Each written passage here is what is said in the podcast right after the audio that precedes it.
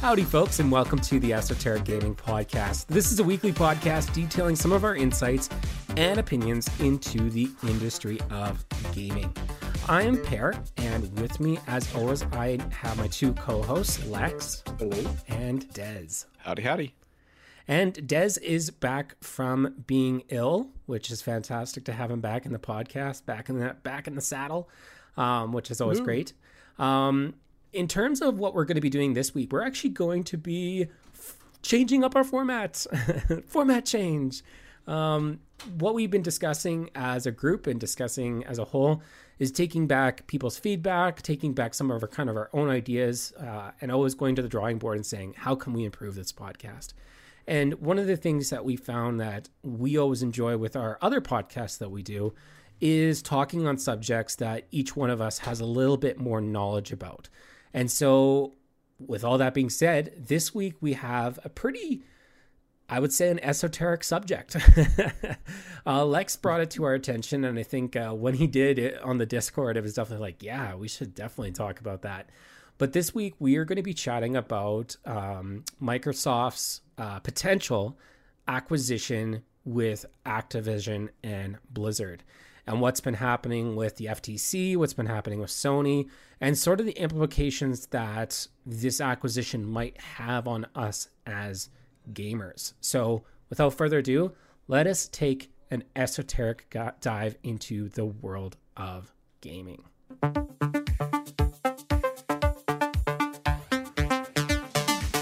So, this week, Microsoft, they want to buy Activision and Blizzard.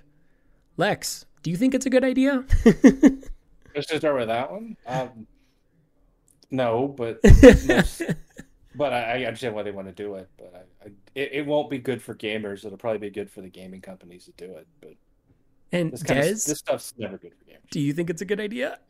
Uh, I also do not think it's a good idea. I think it'll happen. I don't think there's anything that the FTC has that is gonna, in the end, actually stop this from happening. All right, but- podcast over, guys. Good job, everybody. Done. Yep. That's a wrap. That's a wrap. shortest podcast ever. Well done. No, and you know, I was uh we had a chat before this podcast a little bit about, you know, what are our thoughts behind the implications about this. And I guess I'll get the party going here with some of my thoughts. So I listened to a few videos and read a few articles about this subject because I'm definitely no lawyer. Uh, I'm definitely not somebody that's like a super big expert into corporate law, corporate acquisitions, and things like that. So I kind of came at this from sort of a sort of a point of ignorance, but definitely I understand gaming. I understand the industry of what's going on with the world of business with regards to gaming. And one of the things that I immediately thought about was that this is going to be bad from a competitive standpoint in terms of the price of gaming. So a lot of people erroneously thought, and I mean, I've seen this. Microsoft was kind of touting this, I think, um, but people were kind of bringing it up that, like, you know, that this might make gaming cheaper, and that's just not the case, right? As we see when you have like a scenario where it's like a company has a monopoly on a gaming industry or on an industry in general, I mean, prices go up because they have it has no competition. And that's the only thing that really drives prices down generally speaking. Like I would say in the next 20 years prices are only going to keep going up. Like there will come a day down the road and I mean, funny enough, we're already there with some things whereby games cost $120, right? And it's insane how much games cost, but realistically, it is the realistic price of gaming. Now, let me ask you two. What do you guys think? Like, let's go with an example here. Let's say that there was a company, a AAA title. So I'm not talking like indie indie title here. We're talking just AAA.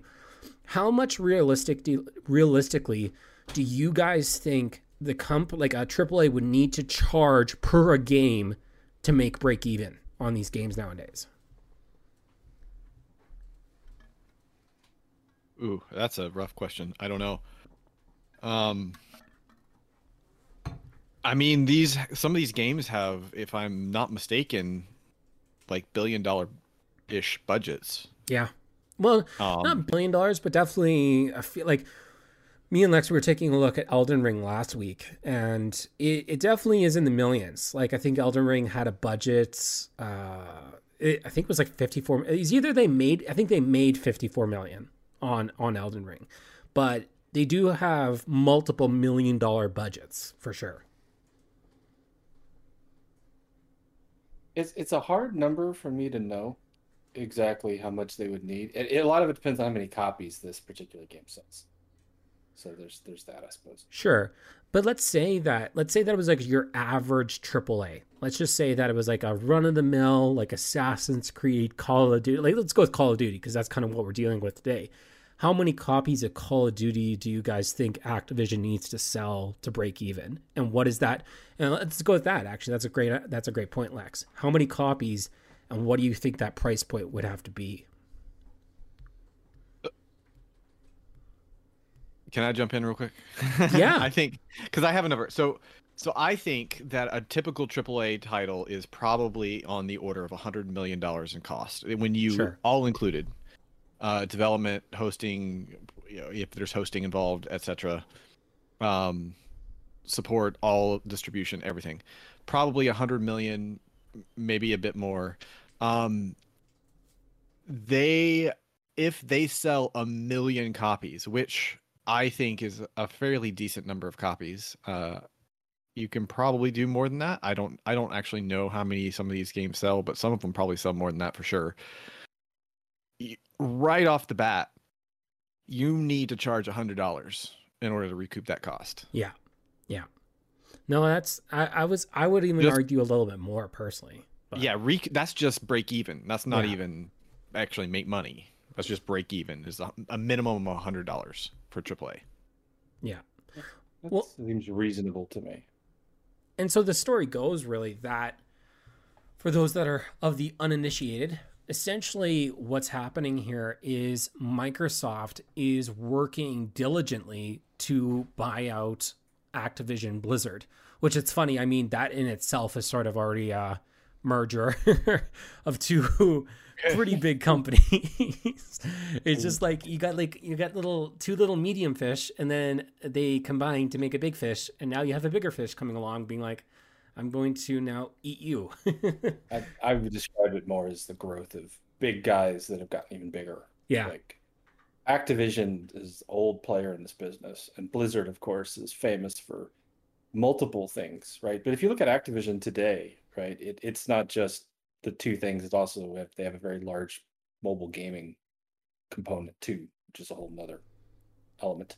Well, and that's a whole other topic talking point that definitely is sort of that like if there was like a pillar to the story that really is your your bang on Lex is the idea that Activision does have this catalog of just amazing mobile games that I would argue was that was acquisitions by by Activision itself as well, right? So they bought all these mobile games and they have this extensive mobile game catalog and then it's like Xbox wants a piece of that pie or not Xbox, sorry, well, I mean Xbox, but I mean, yeah. Microsoft wants a piece Yep. of that pie and here we are, right? Which is very very interesting. And so the big thing is is like if if Microsoft buys Activision and Blizzard, I would argue that this is not going to decrease prices as everybody says. It's going to increase them. It really is. Who, who is making that claim?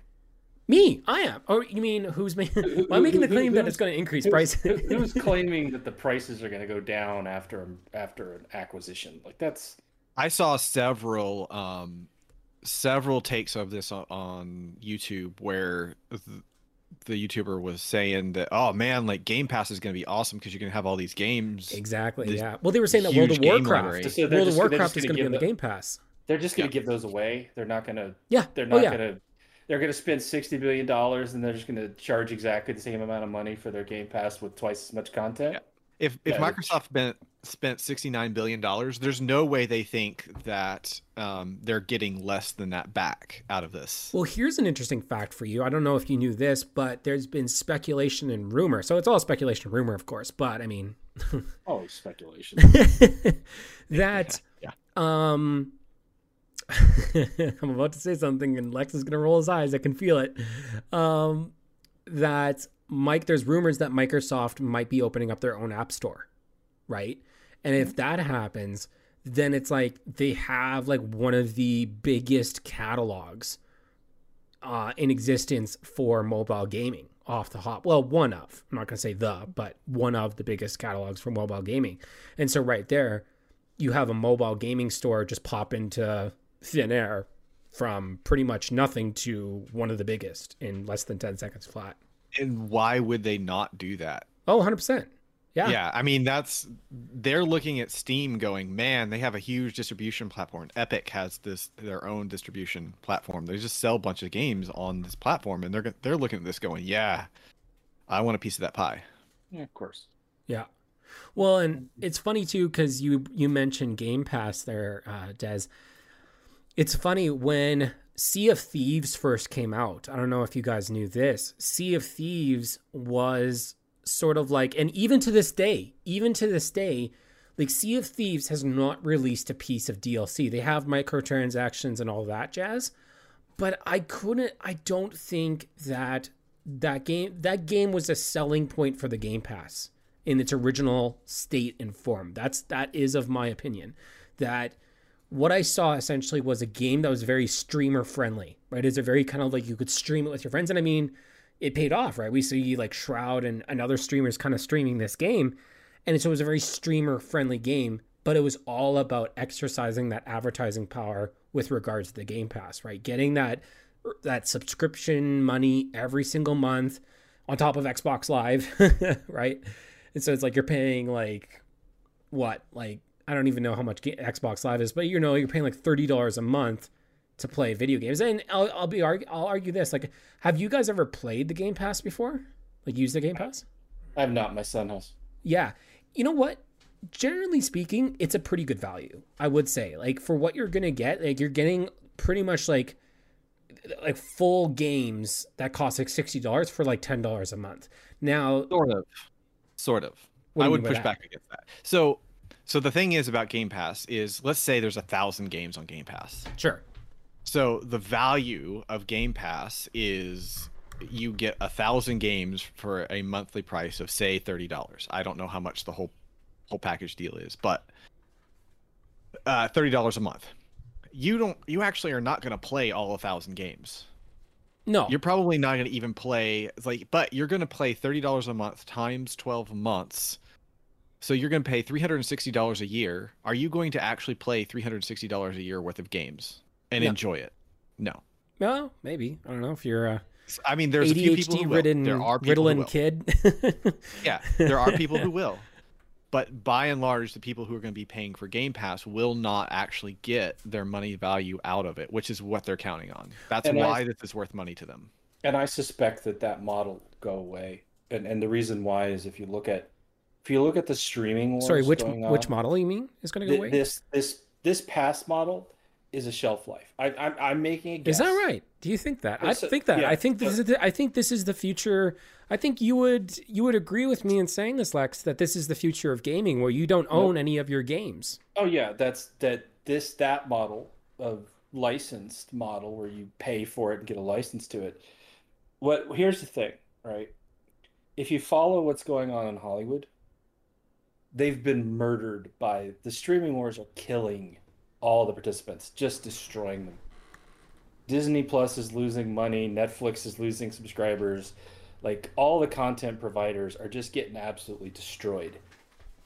It it turns out that that model is expensive to buy the properties and people have a pretty limited amount of money they're willing to spend.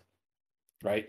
So you yep. either end up with a library that's kind of a little bit light and you the problem is everything you add to that. So the problem with the streaming format or, this buy a pass format is essentially that it's an all you can eat buffet, and all you can eat buffets. I mean, those those have very limited cases where that actually works because the adding more product just costs you money right? You just the more stuff people can play, the more money you're spending to get it to them. Well, and that's why and, buffets work, right? It's because it's not it's not like you get a smorgasbord of rotating menu items. It's like you get the yeah, exact but, same thing. It's it's a, an economies of scale thing, right? But but that but the problem is is that how how Hallmark is movies. Pub, how, how, how is a publisher who's essentially selling a fixed amount that somebody actually wants to pay? How are they going to provide the right amount of content? I that's the problem that's killing the streaming world today, right? Is they just nobody can quite figure out how to make that financially make sense. It's a lot of some of that's just Hollywood's got some crazy pricing structures and stuff. Game game developers are, are famous for, for working cheap, right? But but it's still it's software developers, and and even though software developers are taking a, I, I looked at some numbers. It looks about a, like a twenty to thirty percent salary drop for the equivalent types of work, and you know you're not making Silicon Valley money doing those things for most people. So it's still expensive, but it's like I want to make another game. Well, am I going to buy? Am I going to go out to more development companies and have them make more stuff? And if so, why? How's that going to make me money? Like, you gotta. The problem with that model is you gotta just keep increasing your sub- subscriber count, and then there's a fixed amount of money you can get. I mean, the cable companies played this game for a long time, and they're Yeah, actually well, having they're having trouble. I was actually going to say that th- I heard somebody, and I can't remember where I heard this, and this was a, a while ago, but they made the case that the streaming streaming wars end with us back into a cable bundle, except it's on the internet. Oh, oh, no, no, no, whoa. Can I just back up here and tell you straight up? Um, it's already happened. Yeah, Um, it's I already, was, yeah, it's already happened. No, no, no, no, no. I was at, uh, you guys don't know it, but I was at this, um, so I won't say the company name, but I was at this kind of meeting essentially, and we were, uh, getting, um, essentially it was a promotion. See, we're advertised advertisements. I don't know if you guys knew that. It's advertisementception. Um, it- we actually, it's funny, but it's true. In the advertising world, we're advertised advertisements all the time, and um, it essentially was like go into this new subscription package and you get like a pack it was straight up like they said it like a package of streaming services and they listed Yes. all the packages of streaming services that are offered and i'm like i feel like i feel like this is just cable tv with extra steps that's that's all it is. And the, what you end up with in that model is you end up with a few channels that are the really valuable channels, like ESPN. Yeah. But in order to get ESPN, you have to get the 150 Yep. pack channel package and pay all this money. And, And- all of like 140 of those channels are total trash. And, and here's here's where I'm going to make a claim where this thing breaks down, right? If you look at traditional television, so my you know I grew up in the right at the very last era of the four channel television world, right? And there was a whole generation, my parents' generation and my grandparents' generation, that grew up with television being this very after evening activity that I've known people that just sit there and just do this for hours and this is all they do, right? It's dry, it's dull. And these people will spend a hundred dollars to sit there and just have some channel to watch. Gamers uh, gamers have got a very different type of buying pattern. And and 100% and that's i'm not saying that there won't be some things to come across there but this idea that gamers are just going to want to you know sit there and buy these large packages most of which they don't do i'm i'm skeptical of that. Part of that is this generation just went through cord cutting. Just got away from the idea that you're going to spend $150 for a bunch of channels you don't want and so maybe they'll get back to there but i just have serious doubts about that model. Now i do think that microsoft these companies understand that they are sitting on really high dollar ips yeah.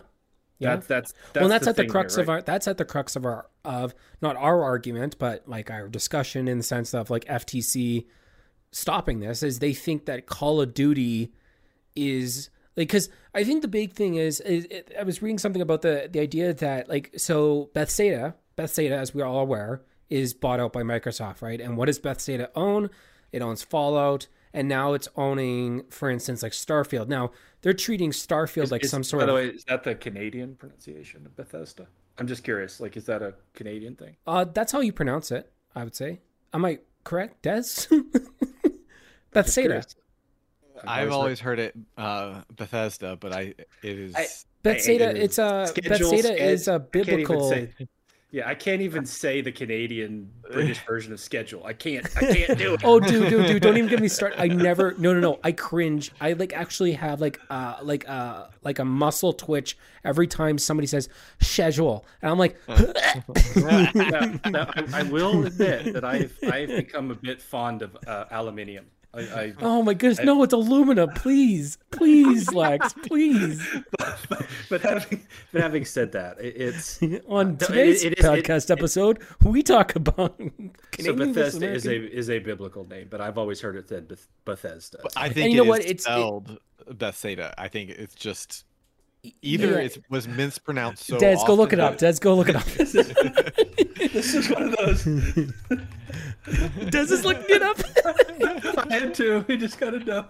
Like Bethsaida. there's be like a little five minute interval. We gotta have a little short section on the pronunciation. yes, of- is that our new Bethsaida segment? is, How we pronounce the- our game company names? So Bethsaida is actually one word, and Bethesda is another word. There is are it? Okay. two- yeah. So Interesting. Bethsaida is actually yeah. I'm looking it up. Beth- Yes. Bethsaida is the biblical word. Bethesda. One for the is, uh, Canadians. All right. yeah. Um, Well, so but but they actually write it as B E T H E S D A, and and yes, Beth I think is That's so house, funny too that I just yeah. I kind of just said it off the cuff nonchalantly like that. Like I didn't even think about it because I actually be like have said Bethsaida or Bethsaida or Bethsaida. How, how do you guys say it again? Bethesda. Bethesda. Bethesda. Yeah, Yes, like I've said Bethesda. I've said Bethesda before. No, no, no. I have. And then somebody was like I heard it one time. It was like Bethsaida and I'm like, "Oh yeah, that's right." well, what's interesting is that there is actually Bethesda in the in, in Jerusalem. So apparently both words are there you go. different. Different. Brought up in- and both have, Okay. Well, both of them have Beth, which house. I, I do know enough Hebrew to know that that's house of Hebrew right? lessons So- with Lex. Um, well, but no, what I was going to say I learned is is FTC's kind of concern right now. And so for those that are kind of of the uninitiated type, such as myself, I had to look this up. But essentially, there's like this regulatory bodies that exist. Like there's the U.S., there's the U.K., and for some for some inexplicit reason, there's Brazil. And all three of these bodies essentially have to agree that like this deal can go through in order for it to go through in their respective countries, right? And I don't know why Brazil. I have no clue Yeah, why I was I was actually surprised. I didn't know Well, about Brazil. I I have a guess on that. I'm gonna look something up while you guys. Yeah. So Chat. essentially, though, is the F- uh, besides the point, FTC is like no, like because essentially what happened was Microsoft promised to the Europeans that they're like, oh no, we're going to like all these uh, Bethesda, Bethesda. Oh man, Bethesda. Bethesda. Thanks. this is gonna be a problem. Um, Bethesda. All these Bethesda games are going to be on all the consoles, and that's not the case. So Starfield, they're treating Starfield like some sort of golden child, like it's some sort of golden goose egg, and I'm sort of like, boys, it's still it hasn't come out yet, and I mean, don't hold your breath, but Bethesda, Bethesda. What, I'm just gonna say how I think it sounds. Bethesda um, has shut up has a track record of like it taking two years after the game is released for it actually to be any good, right? I mean, they do make good games. Like Fallout's a great game, Skyrim's a good game, but I mean, I, I wouldn't hold your breath too long because you're probably going to run out of air because they need to at least either the modders need to get a hold of it or somebody because they're still using the creation engine, right? And I mean, we all know how that went with 76. Um, and so so the thing though is is I was reading an, I was reading this article that kind of talked about the idea that FTC and a lot of these regulators are sort of very much like they kind of remember. They remember when companies sort of jip them to some like jip the FTC to some degree. And so it's like you want to behave, right? You want to have a track record of behaving if you don't want the FTC, if you don't want these other regulatory bodies to kind of slap your wrist, right? Well, that that is not Microsoft's. Um, Exactly. Well, and here's the so- other thing. So Sony was like, so Sony was like, well, well, Mr. Regulator, uh, uh, Microsoft is doing this bad, bad thing. You should stop them. And then Microsoft was like, the hell are you on about, Sony? You guys have done like, you guys have done just as like uh, Bungie, like you know, you guys have just done just as bad as we have, right? which is the wonderful be bad and then go I'm okay being bad because the other guy's worse argument. The Yeah.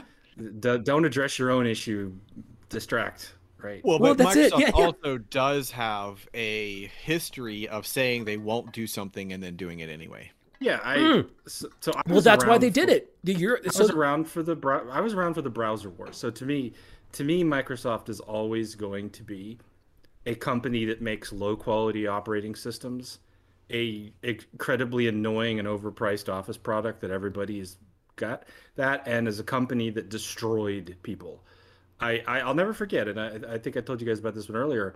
When I was uh, working at a software, small software company, energy, energy industry, Microsoft says we're going to get in the energy business, right? We're going to go to that area, and I my boss was on the phone with Microsoft like within 20 minutes, and and I'll never forget this phone call where this clearly bleary eyed, you know, he'd been at it all day, going to everybody, going, "Oh, we promise we're not going to make any software in this space," because they had such a bad reputation.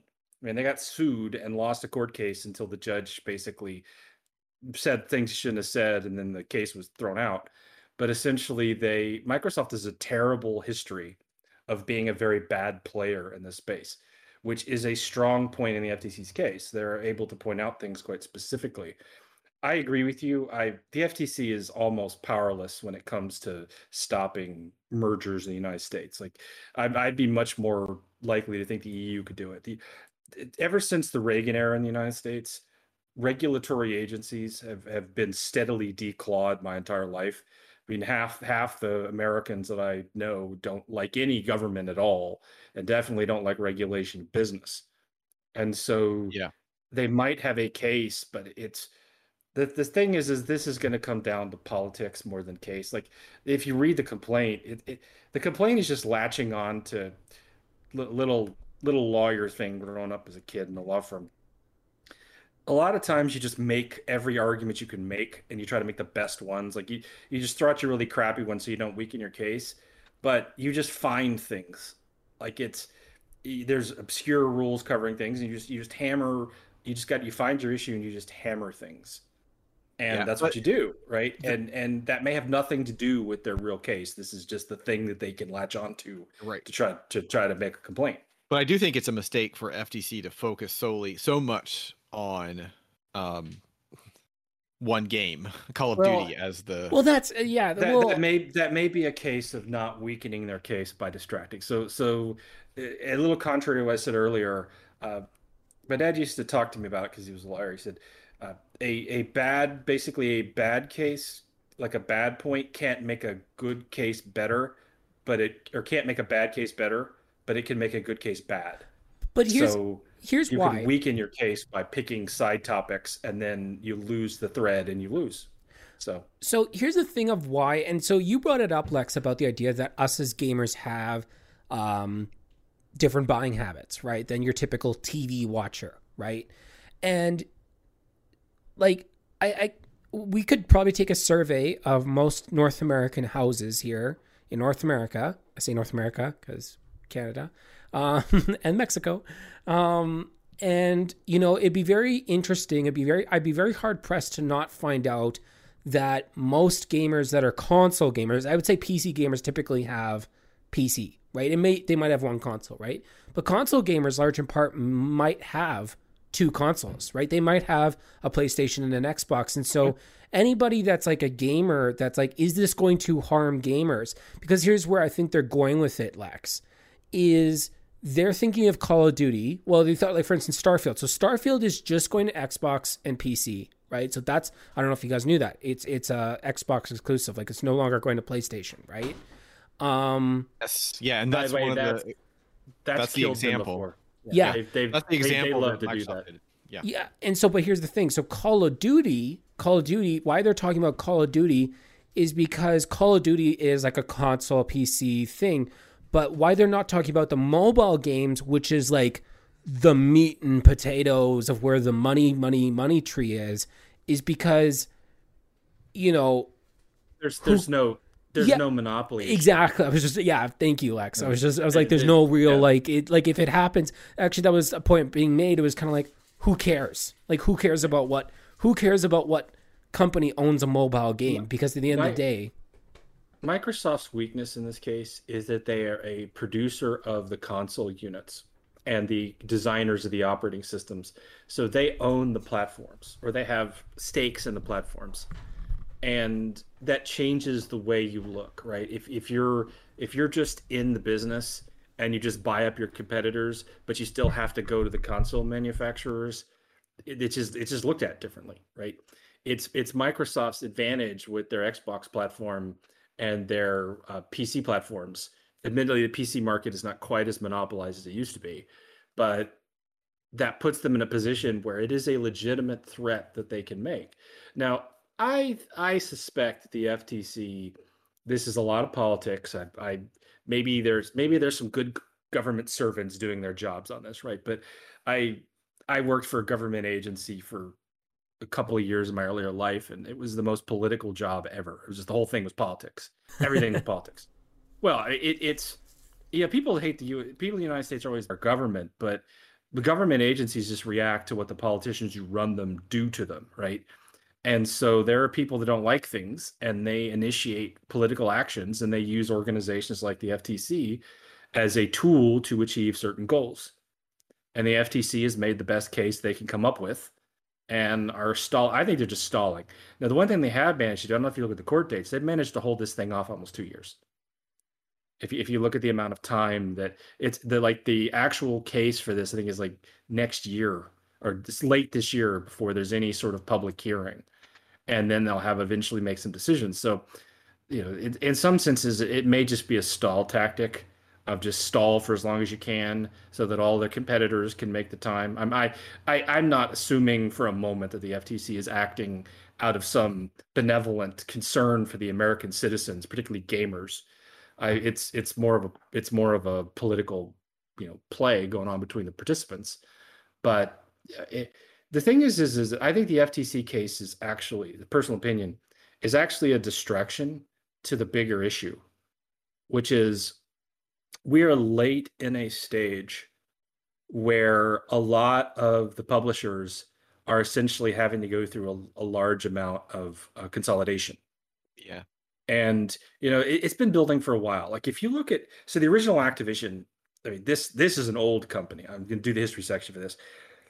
Yeah, they started as basically pro- programmers that didn't want to have to work for Atari and those companies. They wanted to get credit for their own productions it I, I, still have in my head i still have the, the pictures of the boxes of those old atari games with activision labels all over them. And then i remember playing probably my favorite game from them is mech warrior the original mech warrior made a long time ago. Ooh, that's old and, yeah. yeah it's very old. Uh, and you know Isn't it like so Mech they're Warrior Five already? yeah but the point is is that original mech warrior is very different than mech warrior 2 it's like a, it's specifically a property of its time. And so activision you know built up and then of course they've acquired I think they they bought out Infocom, for example, which old text games that are way out of style. But Infocom was a, was a big maker of games in the 80s. And so they've been around since the late 70s, early 80s. And then of course you have Blizzard, this giant, right, of just the company to make the high quality games. I would say between Bethesda and Blizzard, you're really looking at the two companies that people go for. Ah, these they make the quality stuff, right?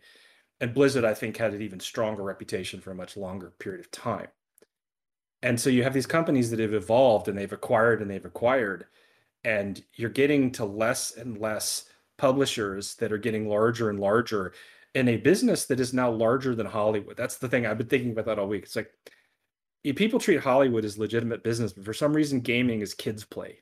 Like it, the gaming industry is much larger it's huge. and it's huge. It's it's giant, gigantic, gigantic amounts of money.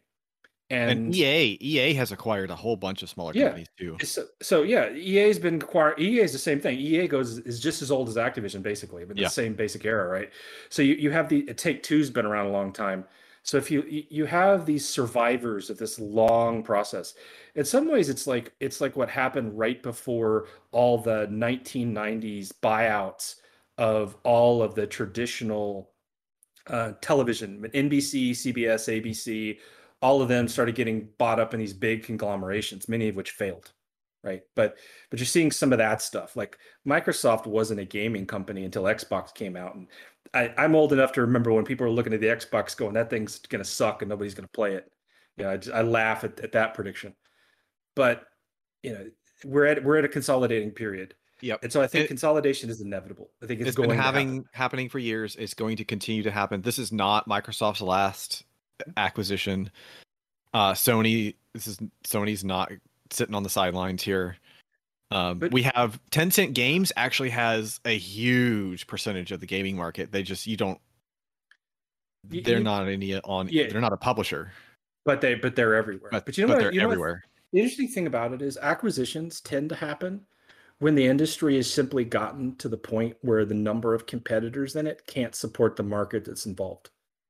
That the costs have reached some point where, like the railroad industry went through this, like a bunch of small railroads and then a bunch of bigger railroads. So the small railroads weren't profitable, so they had to join bigger ones, and then eventually those went out of business later. But that's a long, that's its own story, right? But it's interesting for an industry as big as it is this amount of consolidation is usually a sign of problems in the pipeline. Probably going back to some of what you were talking about, CPAIR of costs. The cost of 100%. production is Yeah. so high, right? Huge, yeah. And that that it's risky. Like, and if you look at this right now, like one of the larger ones is uh, if you look at, at Wikipedia, Blizz, uh, not not Blizzard, but uh, Warner. You want to talk about a company that's like they're they're they're in serious trouble. Like that that's that's one of the larger conglomerations. It's just been bleeding money. And so, an interesting thing is, this is actually really terrible timing. This is a massive consolidation and large amounts of debt that happened with this right before an economic slowdown, which I which isn't even being talked about. Right? It's like the amount of of they're they're essentially hoping this industry will support the amount of growth they want to do, and they're consolidating and pushing billions of dollars, which is weird to me. How much they're willing to pay seems a lot, but given the size of the market, it's not as big as I would have thought, right? But I mean, it is multiples of their yearly revenue. But at the same time, it's like this. There is a there's this. I, I- think something's going on from an economic perspective that we're just not talking about here. I think that's a bigger thing. Is are we about to experience a substantial change in the dynamics of this market that is that is going to fundamentally alter this? Are some of these people going to go out of business, or or are they just going to keep buying each other up? Because the thing, I don't think Activision Blizzard is not profitable, but they definitely had a bad year and some scandals, and one of their primary properties and WoW is slowly bleeding off.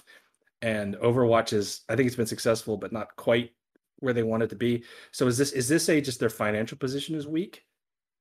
Is this just somebody's got a lot of money and wants to buy a bunch of IP? Like what's like if I- if I'm Activision Blizzard, why would I want to even be bought? Right? Like maybe Both. that's what you think that's what's going on.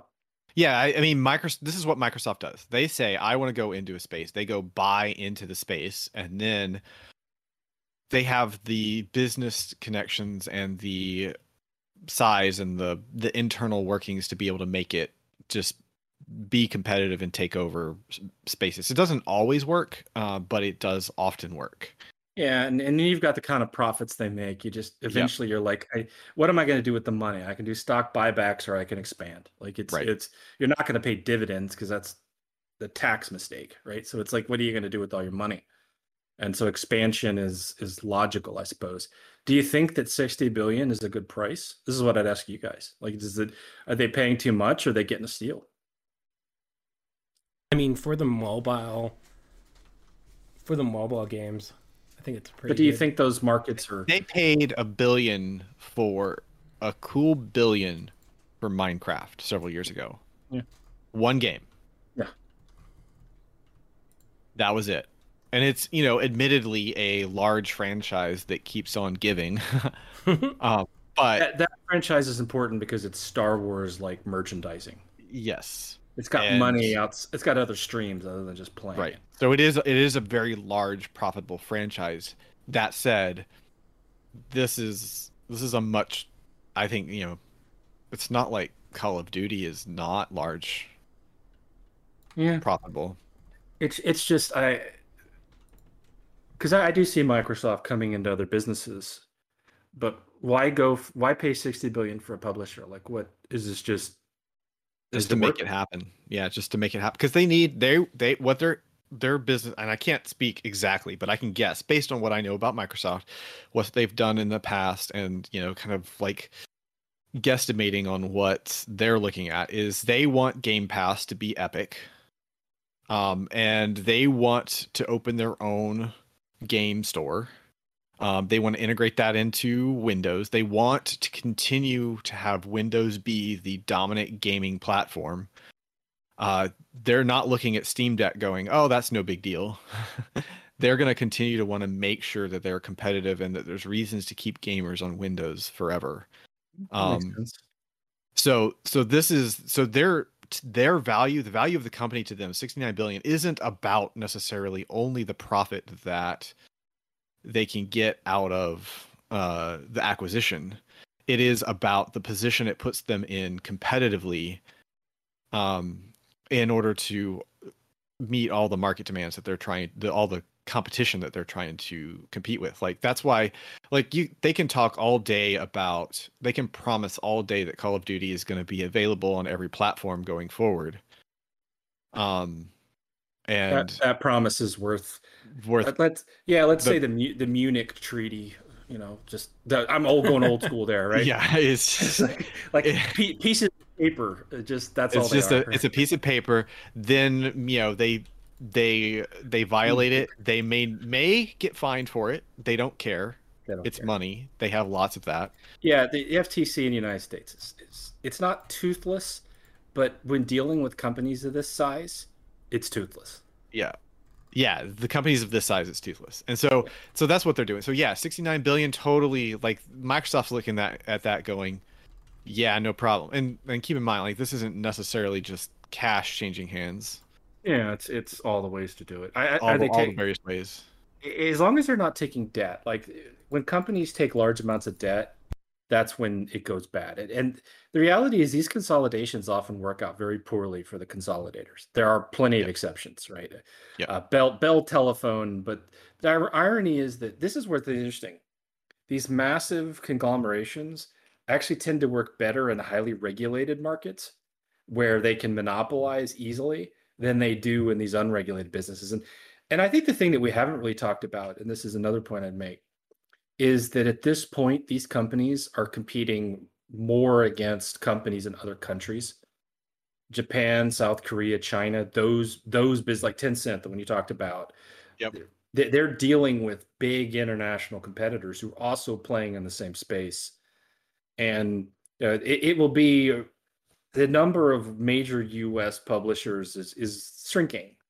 And that's that just happens. It's normal things, right? But in a sense, they have to position against markets that are much larger. It's like I don't know what Microsoft's presence is in China or South Korea, but those are gigantic markets. Yeah. Yeah. I, I have yeah. numbers from 2018. I looked them up. Uh, and the the largest by revenue in the world in eight, uh, 2018 was Tencent Games, then Sony, then Microsoft, then Activision Blizzard. Yeah, if you buy if you buy the numbers from Wikipedia, which who knows, it's it's Sony and then Tencent right now. And and so what Microsoft and uh, Microsoft by acquiring Activision Blizzard, and who knows what where those two are. The basically what they're trying to do is leapfrog the competition in terms of you know size and asset value of the property. They don't even care if some value of Activision Blizzard is lost in the process. It's about them where they sit in the market relative to the other players. The, the thing that's interesting is I in my experience and, and the thing about Microsoft, and this is a problem with this deal that hasn't been talked about. There are a number of companies that are essentially growth through acquisition that lack the ability to innovate and improve the properties they buy. Well, and that's another thing too. In the sense, yeah. I was thinking about um, what's a company that uh, isn't it? Uh, who who owns Bioware? Oh, that's a good question. That's a good question. Because I, like Bioware is a prime example. Uh, EA, EA owns Bioware. I had to think for a second. Yeah, all these guys are they're all owned by like a few players. Yeah, but so it's like BioWare was at the time, like I would say in the maybe mid 2000 like 10s region, like I would say maybe 10s and then like early even knots, like you know, it was at the crux of like it was the pinnacle of sci-fi RPG storytelling games, right? Like the Mass Effect series was bigger. Like it, it went toe to toe with games like Halo, right? Like Well, so- while Halo was doing the act, the action, multiplayer, what have you not, Mass Effect over here was telling amazing stories and doing all that. And now, and I mean, like I've played Mass Effect Andromeda, and I mean, I'll just say this: as much as it went to like memehood status, like I think you you might be familiar with uh, Mass Effect Andromeda, uh, Lex, because I know you played the other three. But like, I, I didn't. T- I didn't touch it because its reputation. yeah, bad. so it went to meme and hood more, and, status. and and more importantly, the end of Mass Effect Three, and the way they finished it was a sign to me that Oh, that yeah. studio they, they were done. Like, Here's the thing, they- though. Let me just let me just say this about Mass Effect game ever, Andromeda. worst ending. It's horrible. Uh, no. I've, I know what you're I talking just- about. It's a, it's Mass Effect Three is how you make a game, except for how except for the end. But here's the thing about Mass Effect Andromeda. Yeah. Is you had a scenario in your hands. I truly believe, I truly do believe you had a scenario in your hands where you had maybe some, maybe, I don't know, I'm conjecturing here when I say this, but from the sounds of things, you might have had some inexperienced people on the team doing some things, right? And that's fair. Everybody's got to get their feet wet some degree, right?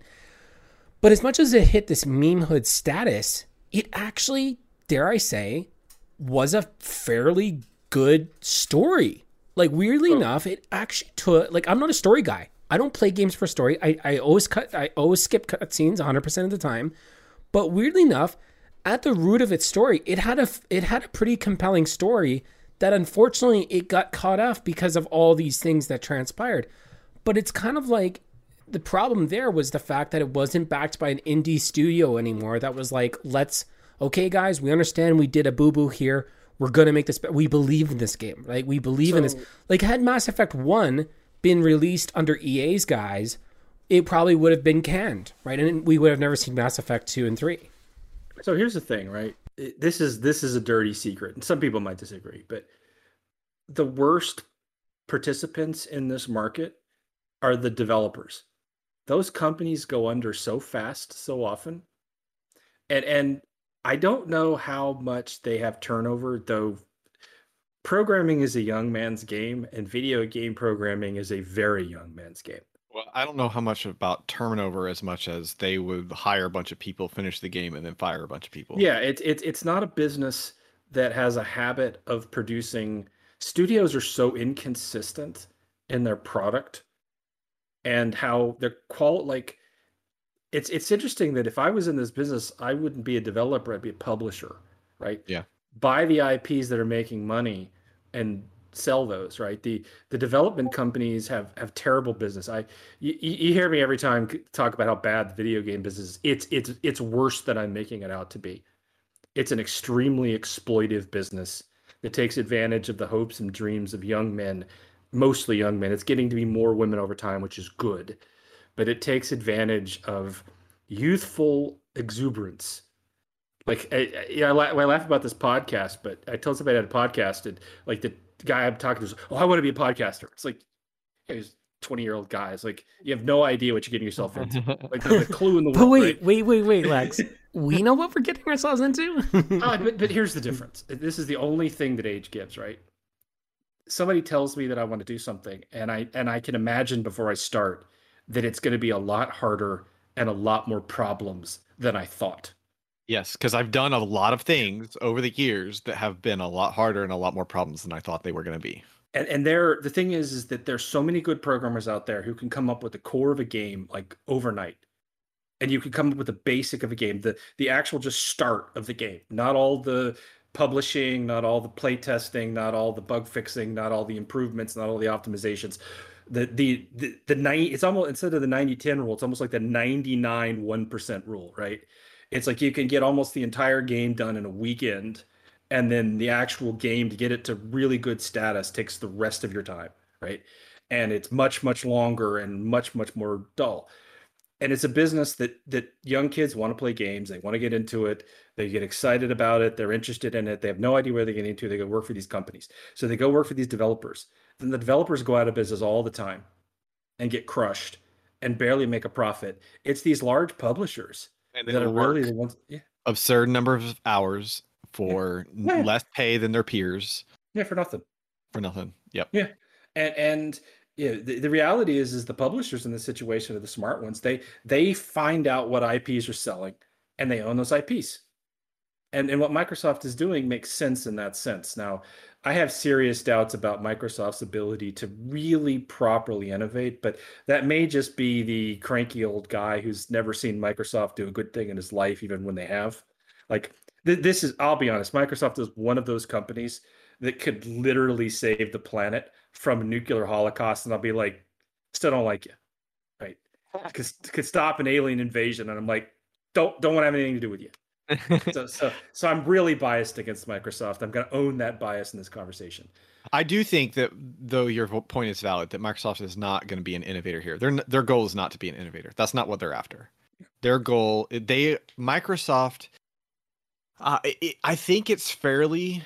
It, I think it's fair to say that Microsoft is a pure business company that happens to do technology. Yeah, that's that's how their mindset works. They're they're, they're the they're the modern IBM. Yeah, yeah, I mean, to, very to, much to so. use, to use a company that people don't talk about a lot, but is still out there and making money. You know, but and just- so I think this is the the consolidation of the gaming industry is what we're seeing here, and basically a lot of the smaller players are probably the number their days are numbered. Yeah. Um, and this is just one step, and this is the biggest acquisition. So here's the thing about this one: is if Microsoft acquires Activision Blizzard, Microsoft acquiring Ubisoft is going to be like an afterthought. It's no big deal. Ubisoft is tiny, not a real And- competitor. And the funny thing is, I think they've picked a bad time. I, I think the games. I, first of all, I'm a big believer in indie games. I just really think that there's this flourishing world of indie games that's out there for. Those, those are most of what I play, and but those AAA games, you got to have so many components. I mean, we talked about that in a previous podcast. Like ET, I'm going to bring ET again. One guy, six weeks. Right. Guys, he's bringing ET. Where's your bingo cards? Everybody, get your bingo cards. Exactly right. But, but this is a game made in six weeks by one guy. These AAA, you know, they gotta have they gotta have writers, they've gotta have play testers, they gotta have level designers, they gotta have software developers. They gotta gotta be have huge. me, the marketing people. Yes, but but what gets me is you look at these companies and you look at their staff sizes for the product they're making, and I and I legitimately Oh, Bungie. think it- Bungie has like 300 people for Destiny 2. Well, and what gets me is I'm I'm used to working at companies, and I still work at one that don't don't hire that many people to make that kind of stuff. Like you can do it with less, and so I, and I'm not sure that's strictly the case for AAA's, but AAA's seem to have almost fallen into the Hollywood trap of just everything in Hollywood requires so many people to make. And and in one sense, this is this is another topic. Great talk. The the fact that modern game design is basically ho- what Hollywood used to be. Right. It's it's becoming that industry to the point where many of the good voice actors and participants. I mean, like if Death Stranding really caught me because they basically just took a famous actor's face and put him on the front, right? And it's like Yeah. they just took a, they just took a major actor and sold it because the major actor is the character in, in the game, right? Cyberpunk 2077. Yeah, exactly. 300 331 million to cost And, and so you look to at Wikipedia. yeah, Wow. and so you look at these games and you're like, and 300 Why- of that, 300 million of that dollars went to Keanu Reeves. yeah, I don't know how much, but I probably the a thing. of it. we got we got indie developers doing this on a weekend in their back in basically in their garage, making Making games that are fun. making fun games on no budget, right? And then we've got these I've got to spend Hollywood level money to make a game. So that business has gotten out of control. And by the way, that's going to hurt them because I think they're they're taking on so much debt to build these things. Now, so this is a question I have you guys, and this is slightly related. Do you think the gaming industry is recession proof? Uh, to a certain point, to a certain degree. because I think they're betting on that. I, I the the decisions they're making are betting that they can continue to make all this money in the middle of a recession. I don't think they are. You don't think so? No. Because I think they think they can ride out any recession that hits. well, that's the thing. Are they right? Yeah. You think they're right? Yeah. Maybe maybe they're just maybe they got so much money in the bank. See, and They, Microsoft's they have gonna, absurd amounts of money. Yeah, Microsoft's not going to go out of business because of their gaming industry. They they they make so much money on their core platforms, even to this day, right? They they're making money in their cloud business. Things I know of, and I'm sure they're doing other things. They make tons of money on their cloud business. They make tons of money on their uh, operating system business. They make tons of money on their office suites, and I'm sure there's 50 other things I don't even know about, right? So yeah, they they could probably absorb that, but uh, is and maybe Sony's the same way. And that's the thing is I you know I guess if you start thinking about Sony you're getting into conglomerate at that point like a company that's really into just so many businesses that gaming is just one of the things they do but also think about it how bad would a recession have to be for the gaming industry to tank. But here's the thing. If, uh, if the game costs 310 million to make how much profit can they realistically expect to make? And will that profit go away? Now, the, the publisher might survive, but the studios that make this stuff probably won't unless they're still profitable. If it's going to cost you 310 million or 300 whatever to make a game, you have to say before you've even sold a version of the copy, you've got to sell at a tremendous amount of copies. Now you can do that in a market where every kid's got a lot of money and Christmas is big. Can you do that in a recession? Maybe. You don't have to. You don't have to spend 300 million on a game though. That's the yeah, thing. but, but the problem is when you've got when your company is at the size where it's making things at 300 million, you don't scale down to 10 million dollar productions. You just you don't well, have. But this, this is one of the reason. This is one of the reasons that this is the consolidation is happening. Is that there's probably not enough market for every company out there like call of duty modern warfare 2 316 million. Final fantasy 7 135 to 245 million. Halo 2 230 million. Like these cost more than Hollywood movies before you take out marketing. Yeah, and so I I think what's happening here is that there are still even in a recession there are still space for a few games to be made at that high expense level that sell wide and Microsoft is one of the companies that can do that. Sony is another one. Um, particularly if Microsoft is able to actually convert this into a position in the market they are totally capable of doing that. They have the they have the Xbox.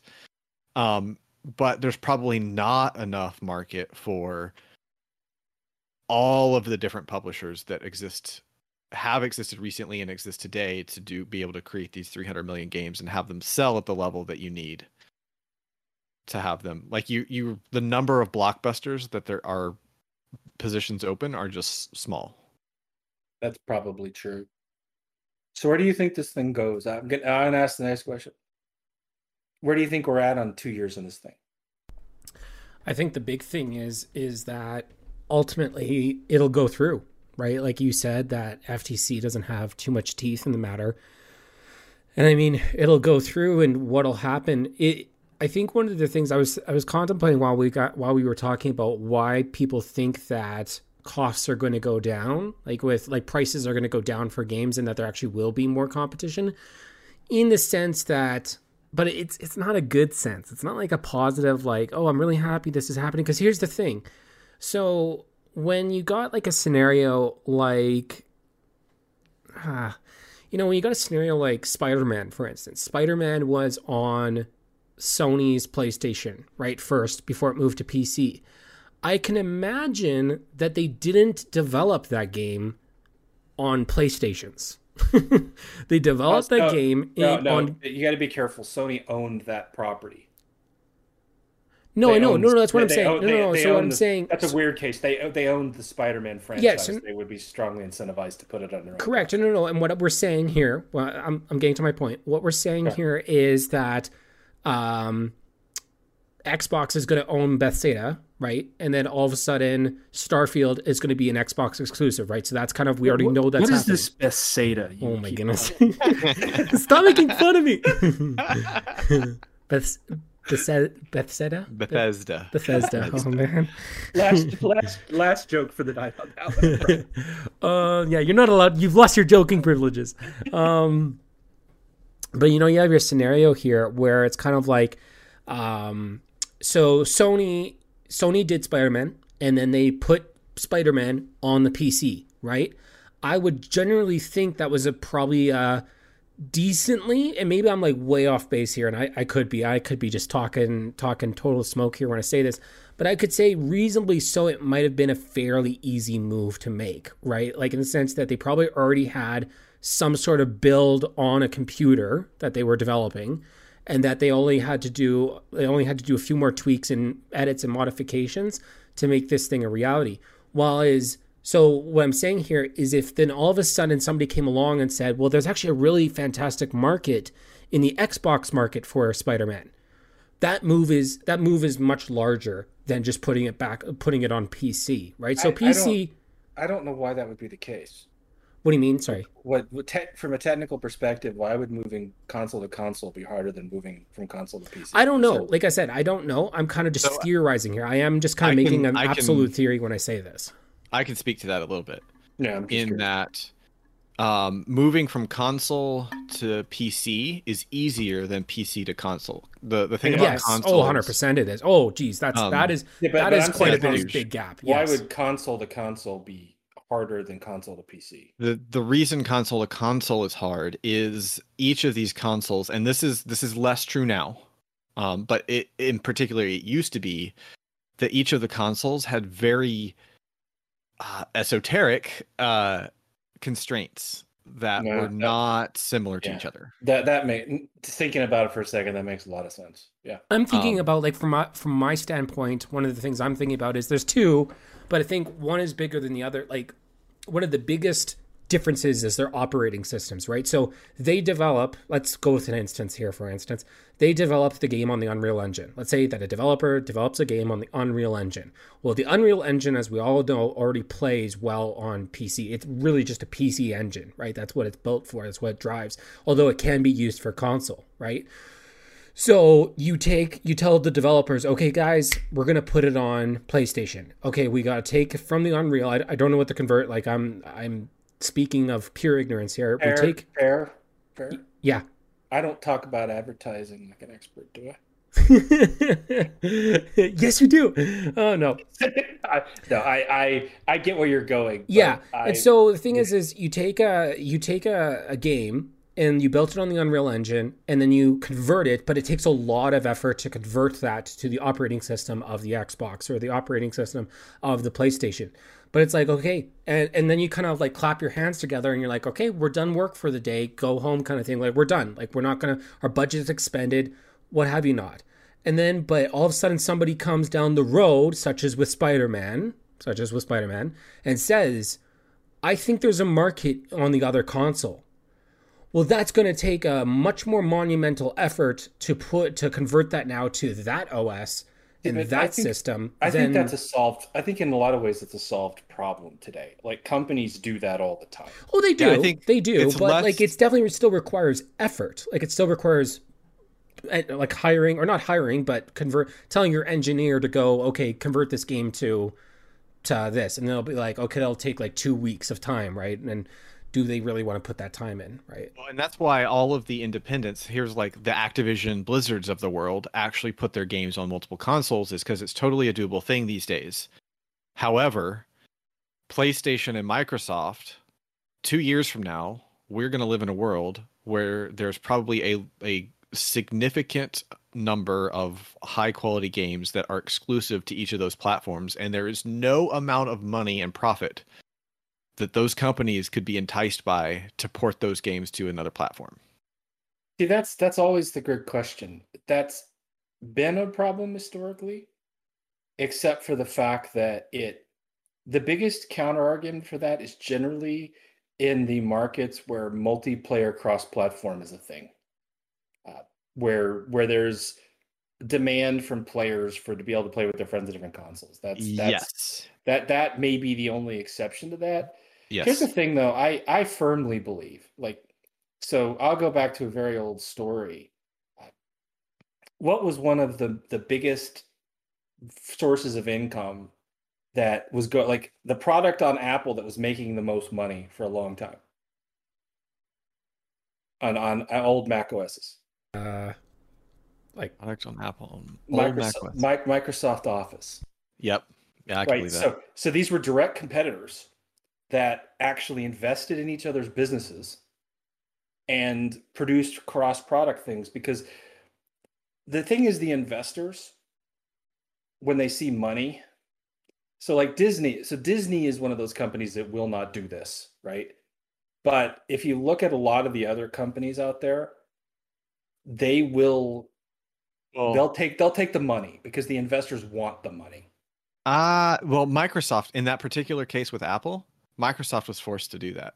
yes but they did that but they did that that part came later but the actual selling it office there was was a s- smart business for a long time microsoft was basically make it's, it's if you read the old history of apple you get into some like i read this book in college about saddest moment of my life i was in college and i read a book about uh, the decline and fall of apple in like 2002 and i just wish i'd had some i wasn't in college and had some money to just put into that stock and see it turn into what it is today right it's like there was a time period in which the survival of that company came down to Microsoft making an investment, not just because they were forced to by court, but also because there was money in it, right? The, so sometimes companies won't go cross-platform, but these the one thing about these large companies that is good for investors is that they are they are beholden to shareholders who want money, and that may that causes a lot of bad things. But the one thing it does do is that if they see money they will push for cross-platform if the money is there. Yeah, but the the the thing is that while they're seeing money, the other thing that they're seeing is cannibalizing their console. Like Yes. the console, if they cannibalize their console and they lose that, then they lose. They maybe not lose money tomorrow. They lose money, you know, I, in two years from now when nobody buys the console anymore, and suddenly they no longer control the market. Suddenly, their Facebook and Apple's Play Store on with new advertising restrictions that they can't control. There's there's truth to that, and I'm not saying that every company will do it, but I, I'm not as pessimistic about the amount of exclusive exclusiveness or exclusivity that is going to happen. It's an issue, but a lot of times, eventually, subscriptions and fees become the thing, right? It's just yes, I mean th- there are plenty of examples in the business where certain properties are not allowed to go across. That is a real problem and it's a legitimate complaint the FTC is making. So Yep. there will definitely be examples of that. And to be clear, I don't know if Call of Duty is going to be not go across. I just think that there's going to be there's going to be a 300 million dollar game every year or so, 2 years, whatever, that each of these companies is going to develop from their suite of games that's going Which- to be exclusive to their platform. But you don't want very many of those. You want Yeah. a couple that will get people to make sure they buy your platform. You you got to have something, but once they've bought your I have the Mario's and the Crash Bandicoots. Yeah, once once Yeah. once they're in your market, then you can look at monetizing the product to other competitors for money, right? Right. You don't do you don't do everything, and I'm not saying that's a good thing, mind you. I really am not not excited about this at all. It's it's kind of sad, but there are going to, and I'm taking a little bit of a devil's advocate position, but things will not be quite as dire, and in it, and in weird sense, if there's an argument for it, I think you've hit at it, which is that otherwise there's going to be a wipeout of the industry. The the players that are left are strong enough. They're basically forming duopolies. You know, that Yeah. type of the the oligarchy type for there's a term for just multiple large players in a business that have the money to survive the difficult times and produce content. And I would be more worried. Now, I'm not a console gamer. The console people I feel sorry for because they don't have a good, solid, exciting, independent gaming market. yeah. Whereas, whereas as a PC player, the indie market's amazing, and I can I can do without any of this stuff. Doesn't barely even notice it most of the time. Yeah, I, I just basically every so often a game of the year will come out and I'm like, oh, I gotta, I want that one. I want that one. But yeah. I, but I definitely think the console gamers are are are suffering under this to a degree. The question is, would they be suffering worse if the publishers all struggled in their endless competition? Would that would that be better? I don't know. I suspect so. I mean, there's some downsides to it, sure, but I think because here's the other thing that happens when when you have a, a few companies that consolidate on on this, they tend to want to produce the fewest games possible that give them the biggest return.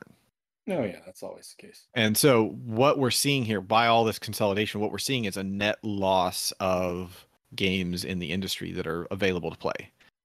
And- And But does that There- ever happen? Does that ever happen in this industry? If we're at a point where companies just stop making new product because of that. we're seeing Have you seen Activision? I mean, we're seeing um Uh, that's a different phenomenon. Everybody's going for the microtransaction money because that's where it is right no, now. I'm just talking Well- that they've just kept making Call of Duty. Well, but Yeah, but but, no, no, exactly. That's what we're seeing is what the what they're doing is they are uh, putting all of their money and energy into the the known known cash cows, and they're not really innovating. They're just Call of Duty makes money. People want to play Call Yeah. of Duty, so what you get is another Call of Duty. Let me be fair to those companies. That is because consumers are stupid and make stupid decisions. No, I, it- it's it's we everybody complains about a million sequels at the at the cinema, but look at the number of independently made movies that are basically just bombs because nobody knows what they're buying and they don't want to they don't want to do Yep. it. No, and this is this is the perpetual problem. I, I actually put a, a good bit of the blame on us uh, on the ad, fr- a good bit of the blame for this on us gamers on Yeah. our buying and spending Yeah. habits. and we people buy the repeated products because they they think they're safe or they like it or they're excited about it it's i i have the same i'm no different I, it's hard for me to go find totally independent products and have any idea what i'm buying right Right, I- absolutely. yeah Well, i mean i uh, even sometimes in the indie games, if I come up against an indie game that is a more expensive indie game, I hesitate because I'm like, Yeah. I, I don't know, I don't know these guys. I don't know if they're good. These, this is a fun Yeah, game. the the indie the indie market has got its own like it's not a perfect market i mean it's it's hard it's hard and so yeah i i i see that but i, I think a lot of it is driven by just the normal where the money is thing as opposed to i, I guess i'm less believing that large conglomerates don't make things because they have to do stuff with their money and the whole reason they consolidate is to make more money with what they have. And yes you can make you can make more money raising prices but there's actually a fairly strong limit to how much markup you can put up just due to monopoly advantage like that limit there's a limit to that and that limit is not as high as you, you got to make more product or you just people won't buy your thing and so I don't I don't think it's as dangerous as you guys say it is. I'm not saying it's great. I but the question becomes does is the market really going to be able to support this many AAA titles at this cost anyway? Like is there enough money for gamers to go out and buy lots and lots of games when I you know I I grew like I said I grew up in the 80s where if two or three games a year was like a big thing for me. Like you had to Yeah. you trade you traded games. Like if I needed to play something I hadn't played before, I I traded with my friend because what we did, or I went over to his house. And of course, some of my friends had a lot of games, but I mean, in a given year, I'd be lucky to get more than three or four games. Then I could go to a, a store and rent a few and try them out. And if I really, really liked it, I, I'd use my Christmas money or whatever to buy it. It, you know, there there have been plenty of times when people just don't spend large amounts of money on this. If anything, I think Pear's earlier argument that the cost of the product is not reflective of a true cost No, may in of itself be a hint of the issue. oh, 100%. Gamers may gamers may have just hit the limit. They they're not going to pay more, or at least they're not going to pay more until it's free to play, and then they're going to give you five times as much money as they started with. They're, they're not going to pay more knowingly. Yeah, it's it's like I said, it, the the whole you know we talked about the free to play thing. The free to play thing is is a little way to vacuum money out of your wallet by convincing you that you're not being ripped off, and it's it it works amusingly well, right? But just sticker shock. If the market could bear more expensive games, it would. And this is to be completely fair. You know, I the fact that a game is sixty dollars or seventy or eighty dollars, I mean, 40 and 40 and 50 dollar games were nothing special 20 years ago when I was buying games. The price of food's gone up a lot faster than the price of the games. Yeah. Well, I think that goes back to the idea that you know there it is a competitive market. It has been, and I don't, that I is don't I don't know if that's competition. I think that just may be what people kind of are willing to pay for these things. People just may not I don't know how many people are willing to pay $200 for a game. Which is probably what the price should be if, if you if you factored in inflation, it's 150 200 bucks. How many people you know are going to go out and buy as many games as they buy at that price? I don't think people have that much. Most people have that much disposable income because at that level of cost, you're buying one game a year. Yeah. I mean, So that's that's a, that's a, that's a cheap graphics card. Mm-hmm. Two hundred dollar game is is a graphics card. Well, and I think what we're seeing now in today's market, you know, is very similar. We know we've drawn a few parallels between Hollywood and the video game industry. Um, you know, with Hollywood, what we're seeing often, I mean, I don't know if you guys see it in your cities, you probably do. I mean, it's probably a widespread thing in North America in general, probably around the world even, where it's very much like, I no longer go to the movies. The movies cost so much money. Yeah. And so it's funny because like so for me, I I'm I'm a person that does go to the movies. I love going to the movie theater. I love the experience of it all. I love it all. And people are like, "Oh, it costs so much money." And it's like, "Okay, I'm not going to the movie theater every single freaking month, you know? I pick and choose my movies wisely and the movies that I feel are like and there will be there'll be movies that I'm like, "Oh, I'd really like to see that movie." But I'll wait and so this is like the the change of behavior that's even happened with somebody like myself that is a movie theater enthusiast, right? Where it's very much like, okay, you know what? That's not a movie theater movie, right? I'm, I'm not going to go see that with my friends. And typically, I make it the movie theater uh, uh, social experience, right? I go with my friends, I go see movies like that, right? And, and Yeah, that's kind of want how I do it. The high quality movie that's going to be great to see in the theater. That's the theater is going to add to the experience. or even interesting. I'm not. A, I'm not a. I'm. I am. I consider myself sort of more of an aficionado in the sense that I do see more kind of eclectic movies. I, I will go see something that's maybe, like you said, Lex, that may have not had the the the marketing oomph behind it, but it does look of a of an interesting type. I will say this though. So, but with the gaming industry, to draw parallels, right? Why I'm why I made this point, is to draw parallels you know, there's a lot of people now that don't. Uh, well, there's a lot of people that like the whole pre-buy are. uh, like pre-order thing. Like pre-orders were uh, a thing that was developed out of history, right? In the sense that there was only so many physical copies of the of the game at the at the EB Games or GameStop or whatever, and that you lined up at four in the morning and it became like a very fun social experience. And you know, Halo Three and what have you not, you could look up videos yourself, right?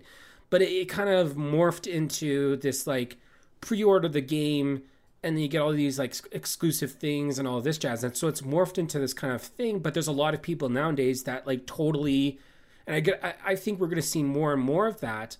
But funny enough there is also i would say it, it it's like that social signaling or like you know how we talked about anchoring right? How there's these like social signals that were getting passed through us right now. And what i mean by that is with them so here's the here's my the thumbtacks on the cork board, you know, it all makes sense.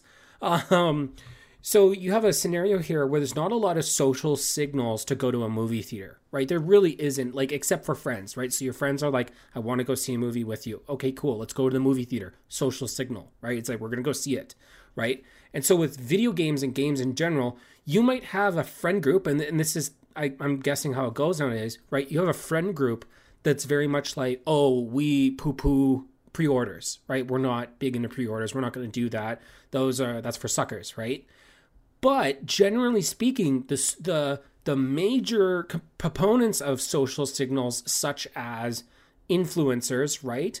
And I, I see it more and more and more and more, and I, I think we can all concur here when I say this that the marketing devices that these game companies are using nowadays are more and more driven towards the influencer, right? It's like why like what's the whole re like what is the benefit you're going to gain from getting the day the game 5 days early except for the f- fact that you're going to play the game 5 days early. Now, that might be good, but like really it is the idea that like if you subscribe to these influencers, these these gaming influencers, the strong social signal that you are given as a gamer as you need to get the game as soon as possible so that you can be there with the streamer so that you can be one with your your tribe right It's and i think basically what you're saying is it's part of like the social signal is I want to be part of the group that does plays X game.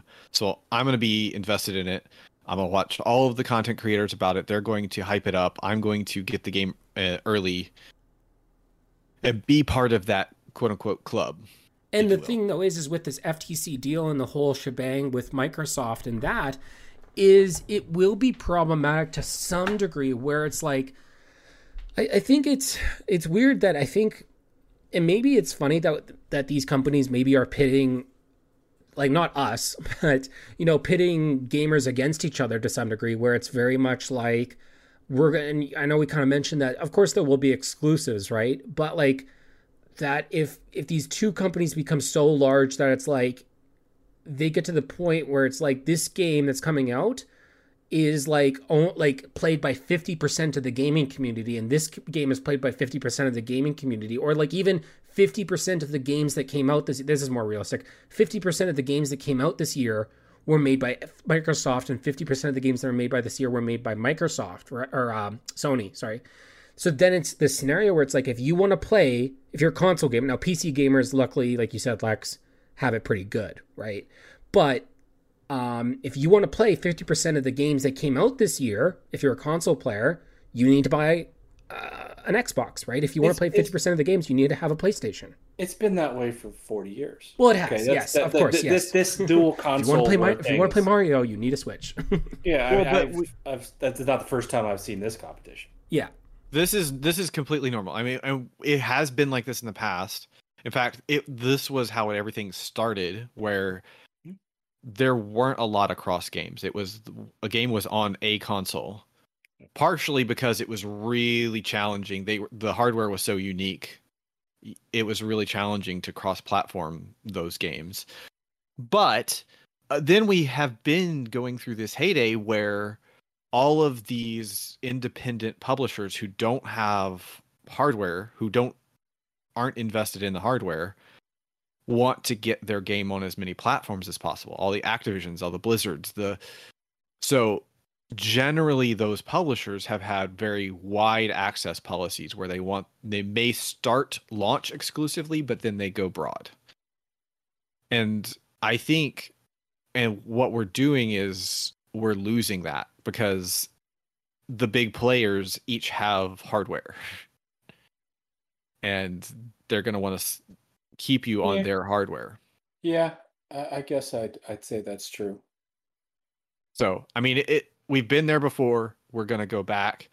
It's a big cycle i think. Um, well, you know what's I going to be think interesting too is, um, you know, what are, what exactly is Microsoft buying here, right? You talked about Minecraft, right, and how Minecraft was bought for one billion dollars. It's one like Call of Duty, right?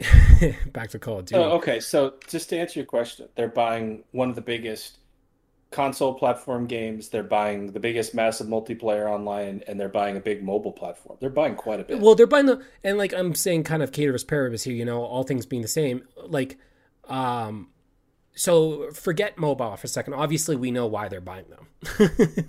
we know why they're buying them, but from a like, let's say, just from a pure kind of AAA standpoint, they're buying Call of Duty. They're buying these these other kind of games like World of Warcraft, but like large in part, I would say that Blizzard's days in terms of like, their IPs are quite numbered, right? Like like Overwatch 2 came out.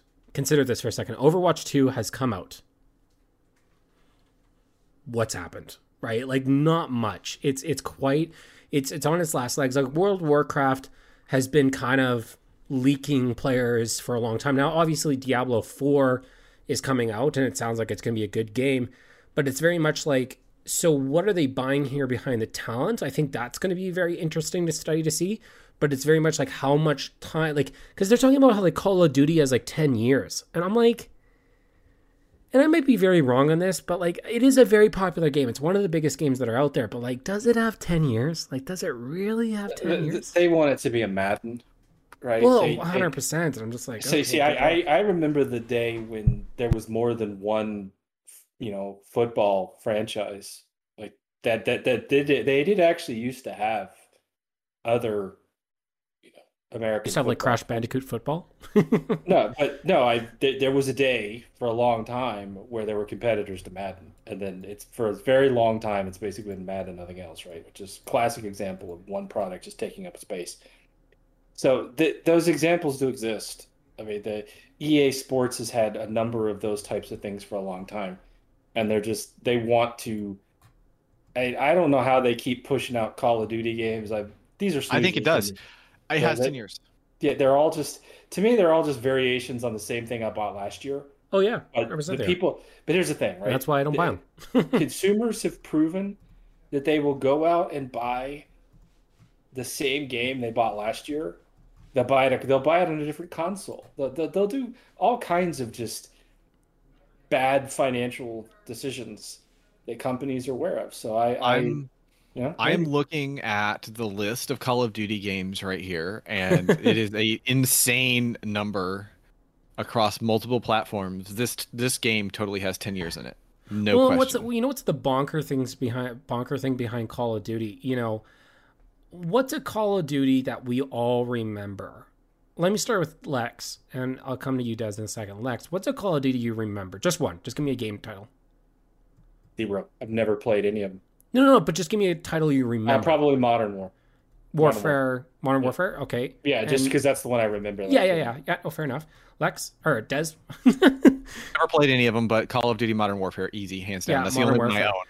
And for me, I'd probably say Black Ops, right? Black Ops was kind of the game that I actually played legitimately for the story. I kid you not. It was a it was a fantastic like it was cinema worthy story. And so it's interesting that now we have like Call of Duty Modern Warfare 2 remastered, right? And they're trying to play on that.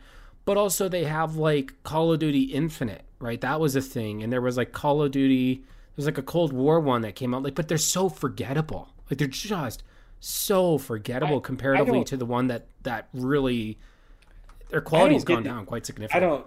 It's way off topic. I, I don't get that whole front game type. I've watched my. I played it when I was younger, burned out long time ago. See my son play it, and I'm like, it looks exactly like the games I played 20 years ago, and arguably in no way better. Like, no way better. So I, I don't know why people just keep buying more and more of them.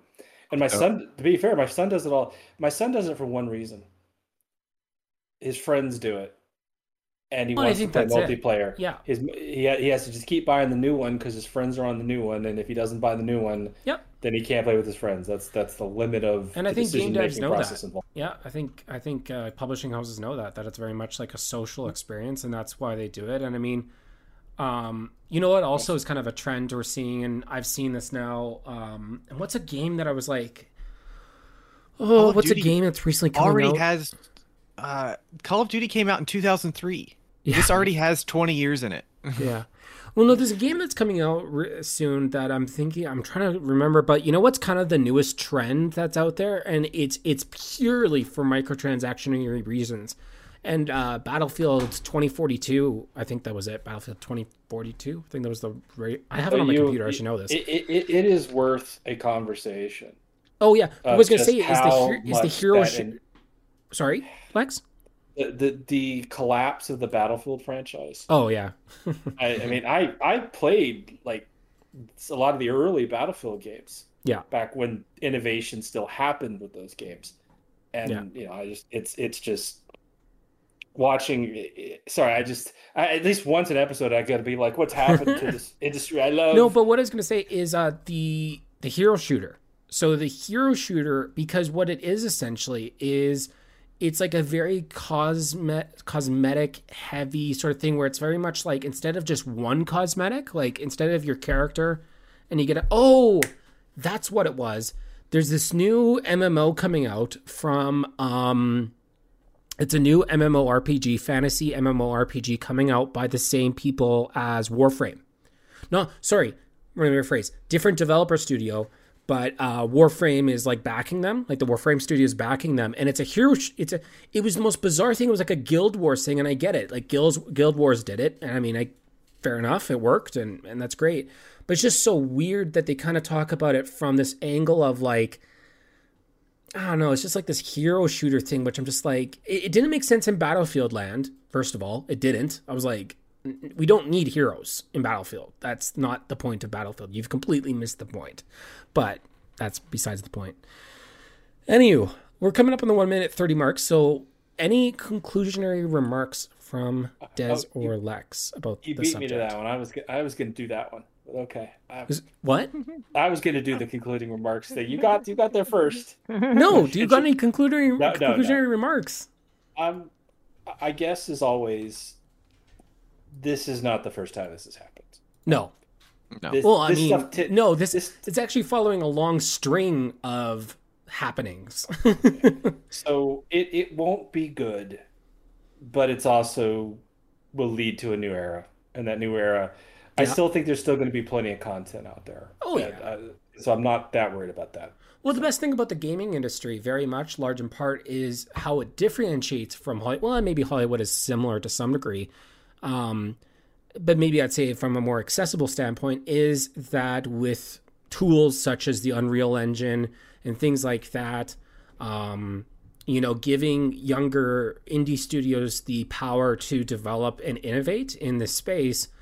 I, I don't like I'm not fearful for the industry because here's the thing the last time I played a game from uh you know Activision Blizzard uh well I played Overwatch 2 just to kind of see from a scientific standpoint what it was like but I didn't really I had no intention of playing it full time but so it's like I haven't played a game from these studios in a very long time. And it's like why? It's because I've already given up on them to some point right? Like it's like I'm I'm kind of done right? And and that's just the reality of the situation.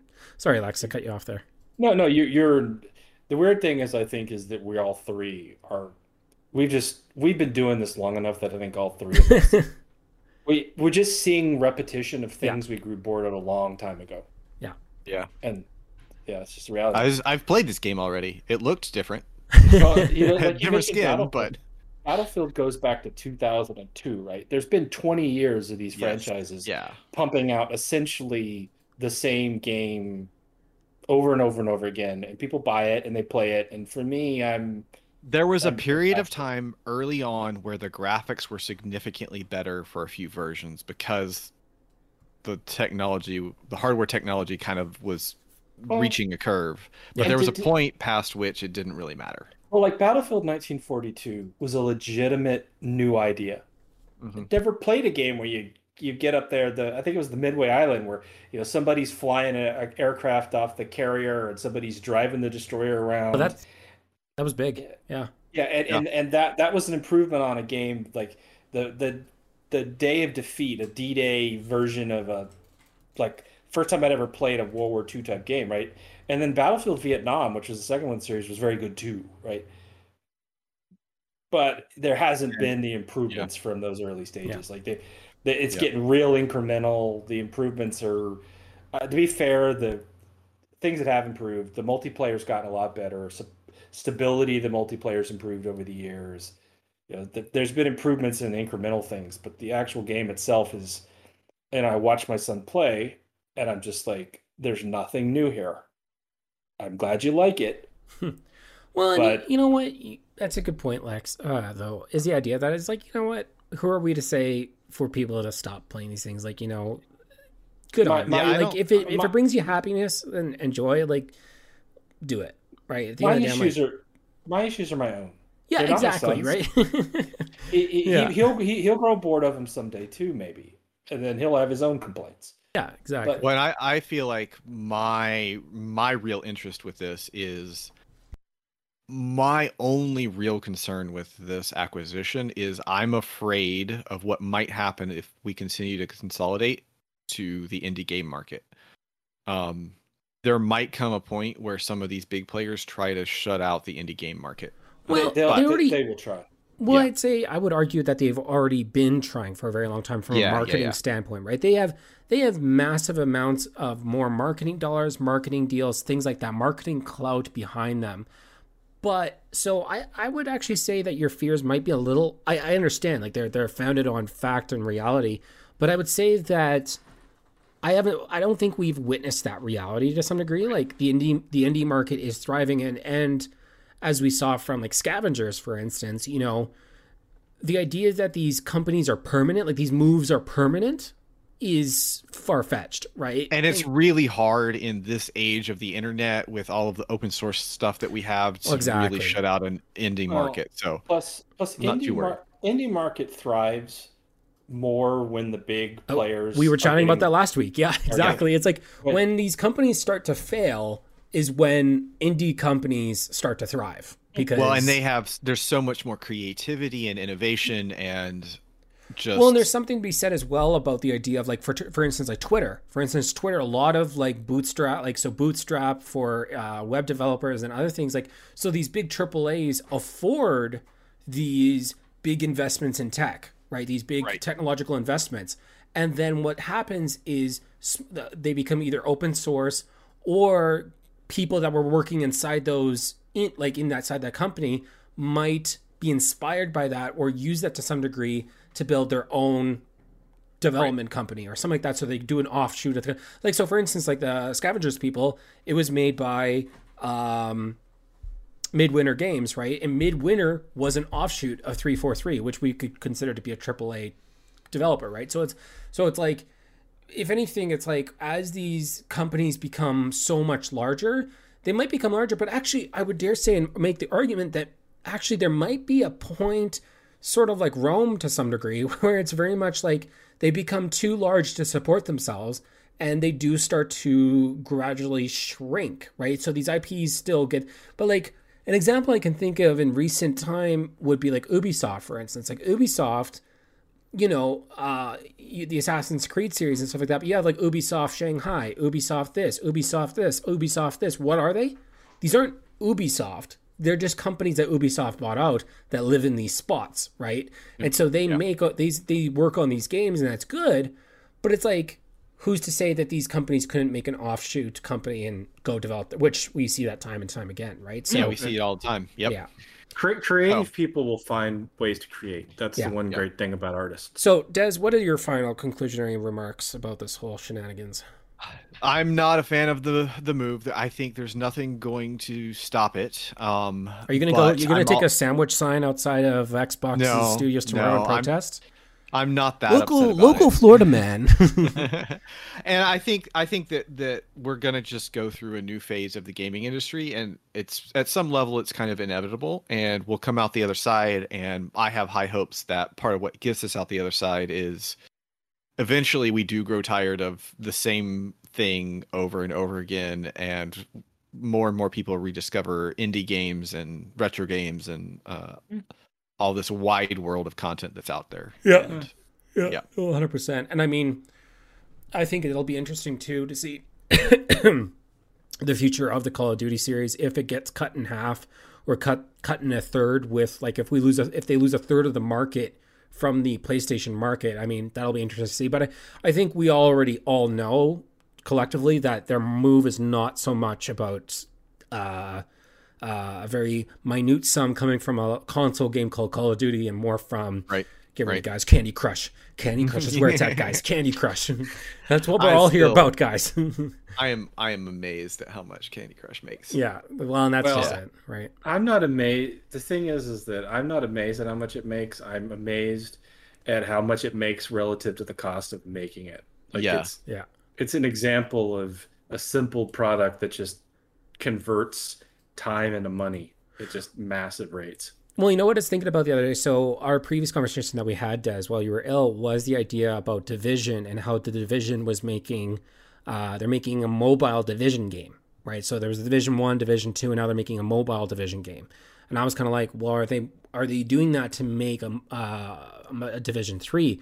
And we did a little uh, little study on the podcast showing like Elden Ring made like fifty three million dollars, whatever, and cost whatever to make, and it got all these awards and it became a critically acclaimed game and it was fantastic. So 53 million. I was like, oh wow, congratulations to you guys. 53. That's not that's not bad, right? but bad, then it was not like bad. sorry, pardon? Uh, Yes, that's not Yeah. bad. But then it was like FIFA, it was like FIFA 22 or whatever. It was like Yep. 1 billion. it was Yep. like, wait a second. Yeah. Where is this uh right? So Oh, it's okay. yeah, it's that kind of concept. But Yeah. In, in a sense, the indie markets flourish because the big boys don't want to take the time to chase the little money. no. The 100%. 53 million just doesn't look as interesting next to the 1 billion. Yeah. I, I, I actually that happened to me at work one time. I was I was working for a very large retailer, and I was able to come in with projects that were you know quarter million dollar budget and could make you know 20 30 million dollars in return and i couldn't get my bosses interested because it just wasn't the kind of money that they cared about Right. and It's i'm great uh, like return percentage wise. I'm like the return is amazing it's like i'm one guy and i'm you know it cost you a quarter million dollars and you get all this return and it's like well you know the the real problem is is our bosses at the top need the big dollar projects to justify our billion dollar revenue our billion dollar infrastructure and system. And therefore if we don't make larger amounts of returns then they won't they won't hire us. And so to them Yep. that kind of money just didn't even though it was real money it just didn't fit the corporate culture and i think that will happen these these guys are going to start chasing the big big money and it will open up some room on the bottom for the smaller dollar amount people Yeah. I, I do hmm. I do it's weird because you end up in this in this situation where you'd almost rather spend 750 million to make a billion Yeah. because a billion is a bigger number than Yeah. twenty It- it- million. When you- when you get to- reputation be damned. when you get to that point, you the problem is is right. The the CEO gets money. The board of directors goes to CEO and says, "Make us money," and the CEO goes to all his department heads and says, "Make us money," and and then they go to the offshore engineers that they hired and Yeah. say, "Make us money."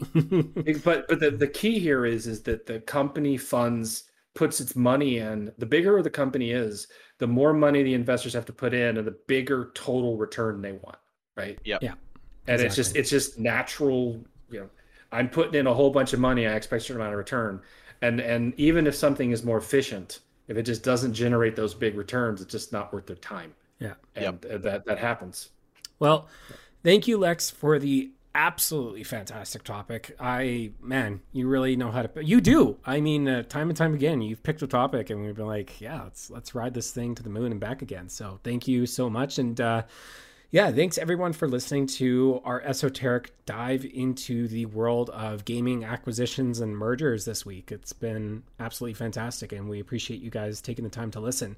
So, you've been listening to Pear, Des, and Lex. And if you do have any feedback or would like to recommend a topic for one of us to discuss, please head over to our Discord, which will be in the description of this podcast. Which, um, and then you can actually go to a channel we call the Water Cooler Channel. If you do have some pieces of points to discuss throughout this podcast, if you have any things to disagree with, exposition, any number of things, please go to that Water Cooler Channel and discuss. Um, if you do enjoy our podcast, uh, please make sure to leave a five star review on Spotify, or even better yet, write a review on iTunes, or even better yet, more importantly, share this podcast with your friends. Well, once again, thanks everyone, and remember, as always, take your hand, grip it firmly around your wallet, and hold on tight. And hold on tight. Thanks, guys.